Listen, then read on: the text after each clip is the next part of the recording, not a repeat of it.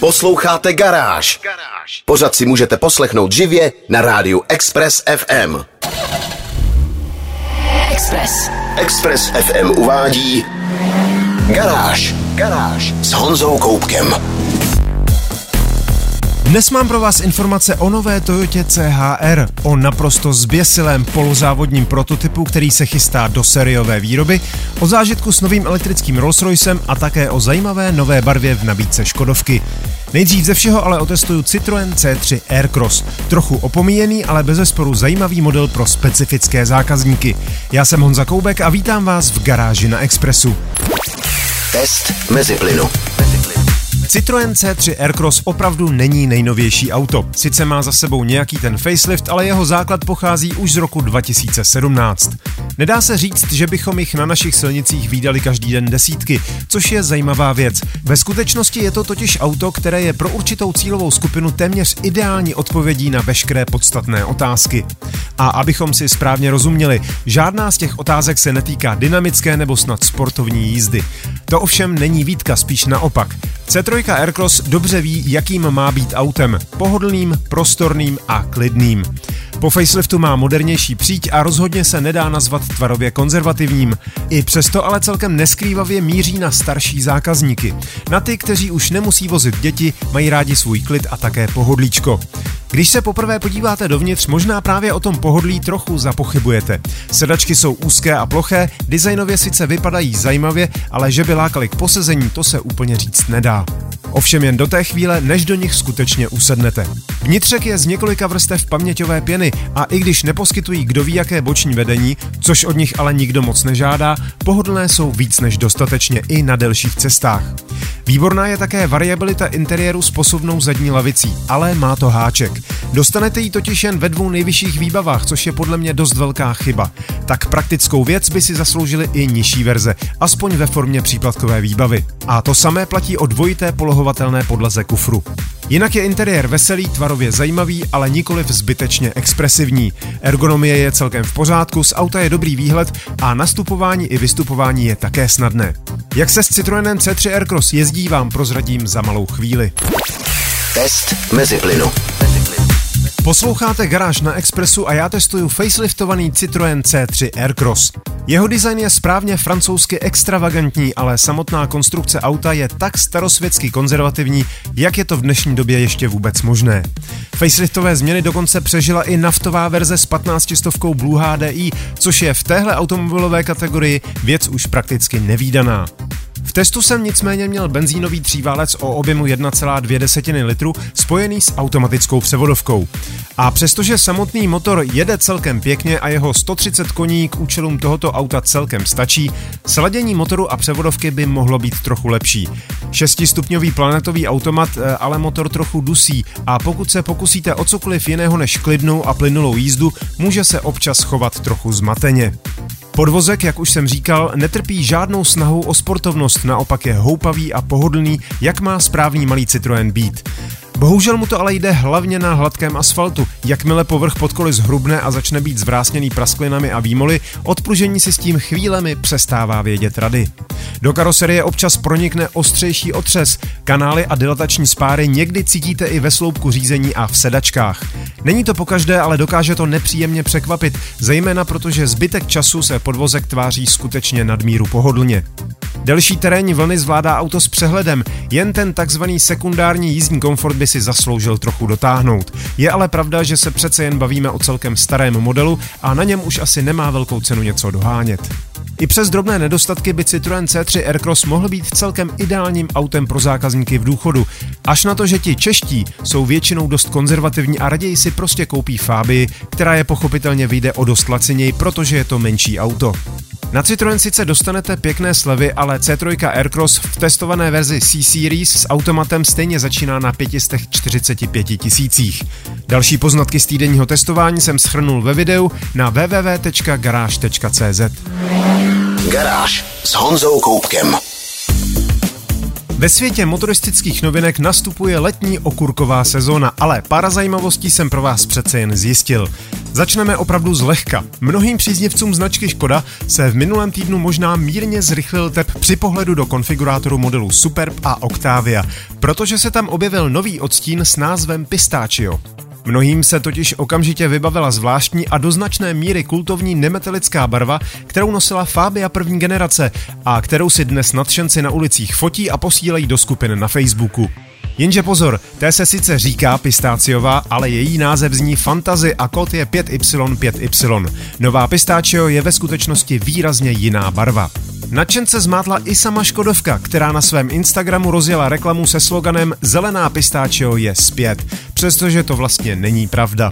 Nový odstín je totiž metalický, méně sytý a navíc jde o teplejší zelenou, zatímco fantasy byla studenější, tedy spíš trochu do modra. Každopádně jde o zajímavou a neobvyklou volbu a upřímně řečeno, novým složitějším tvarům Škodovek bude pravděpodobně slušet víc než nemetalický lak. I když kdo ví, zatímco Pistachio je v nabídce zvláštního lakování novinkou, v případě Superbu tam zůstává i původní fantasy 5Y5Y, akorát jsem tedy ještě neviděl nikoho dost odvážného, kdo by si ji objednal. Nový odstín Pistachio je k dispozici například i pro Octavii RS a v kombinaci s tmavými koly vypadá skutečně zajímavě, takže Škodovce tu trochu zavádějící reklamu odpustíme. Další info i fotky najdete na garáži.cz. Garážové novinky na Express FM. Posloucháte Garáž na Expressu. Toyota představila novou generaci modelu C-HR a spoustě přihlížejících spadla brada. Produkční verze totiž vypadá spíš jako koncept. Spoustu tvarů si půjčuje od poslední generace Priusu, má přijít s uzounkými diodovými světlomety tvaru písmene C, ostře řezaným nárazníkem lemujícím masku nejen ze spodu, ale i ze stran a celkově uhlazenější siluetu.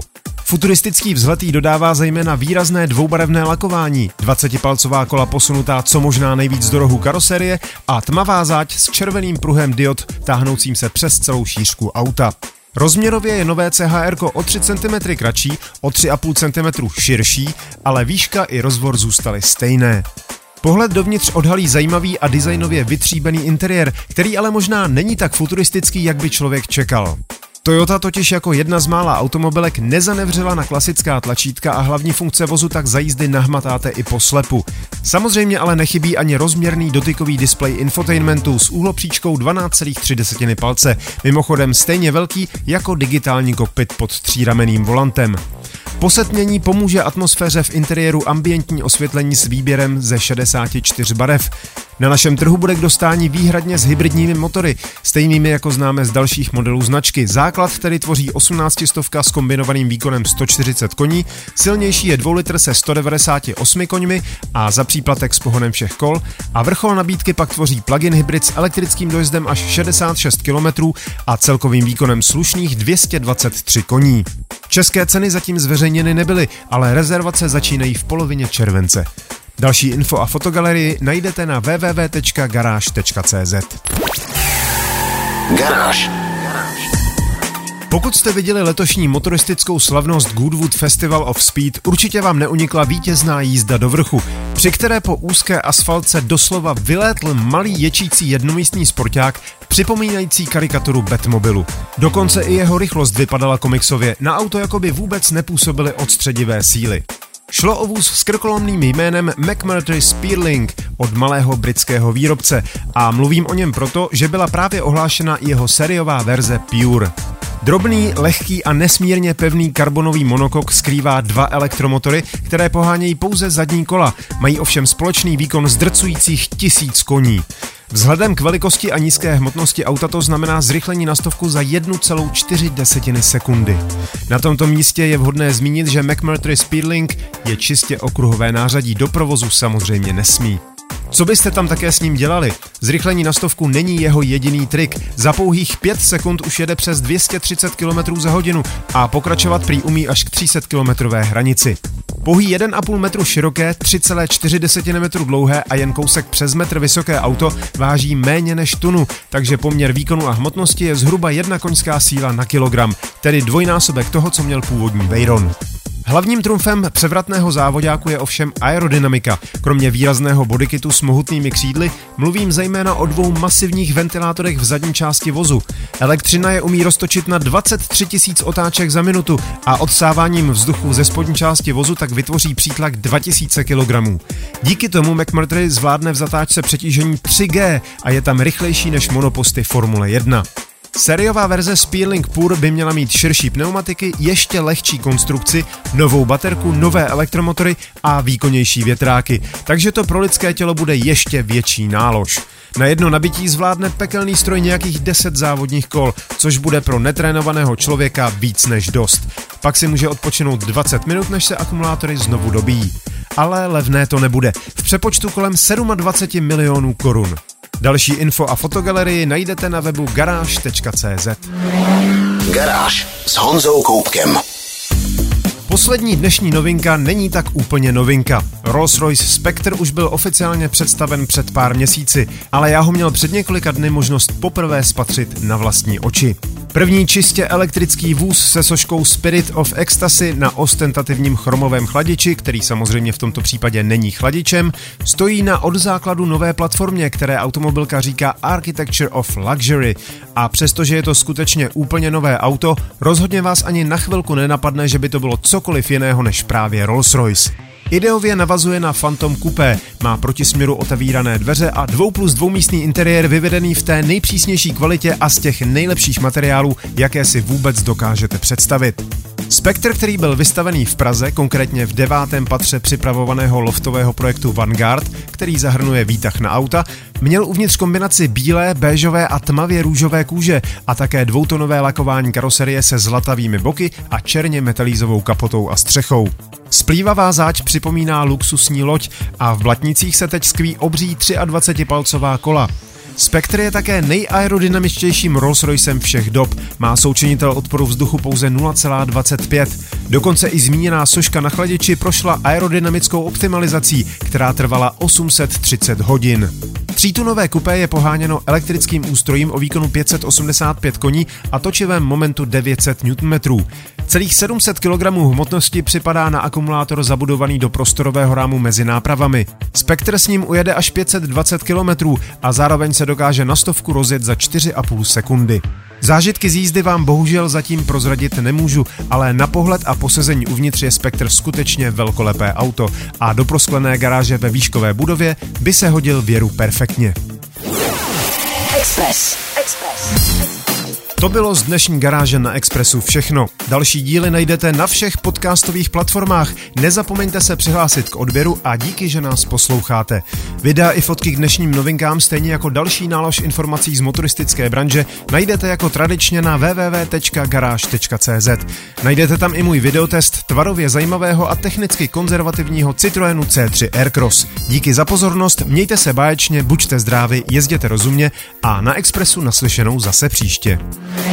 Garáž na Express FM. Poslouchejte nás i na rádiu Express FM. Další informace o živém vysílání na expressfm.cz.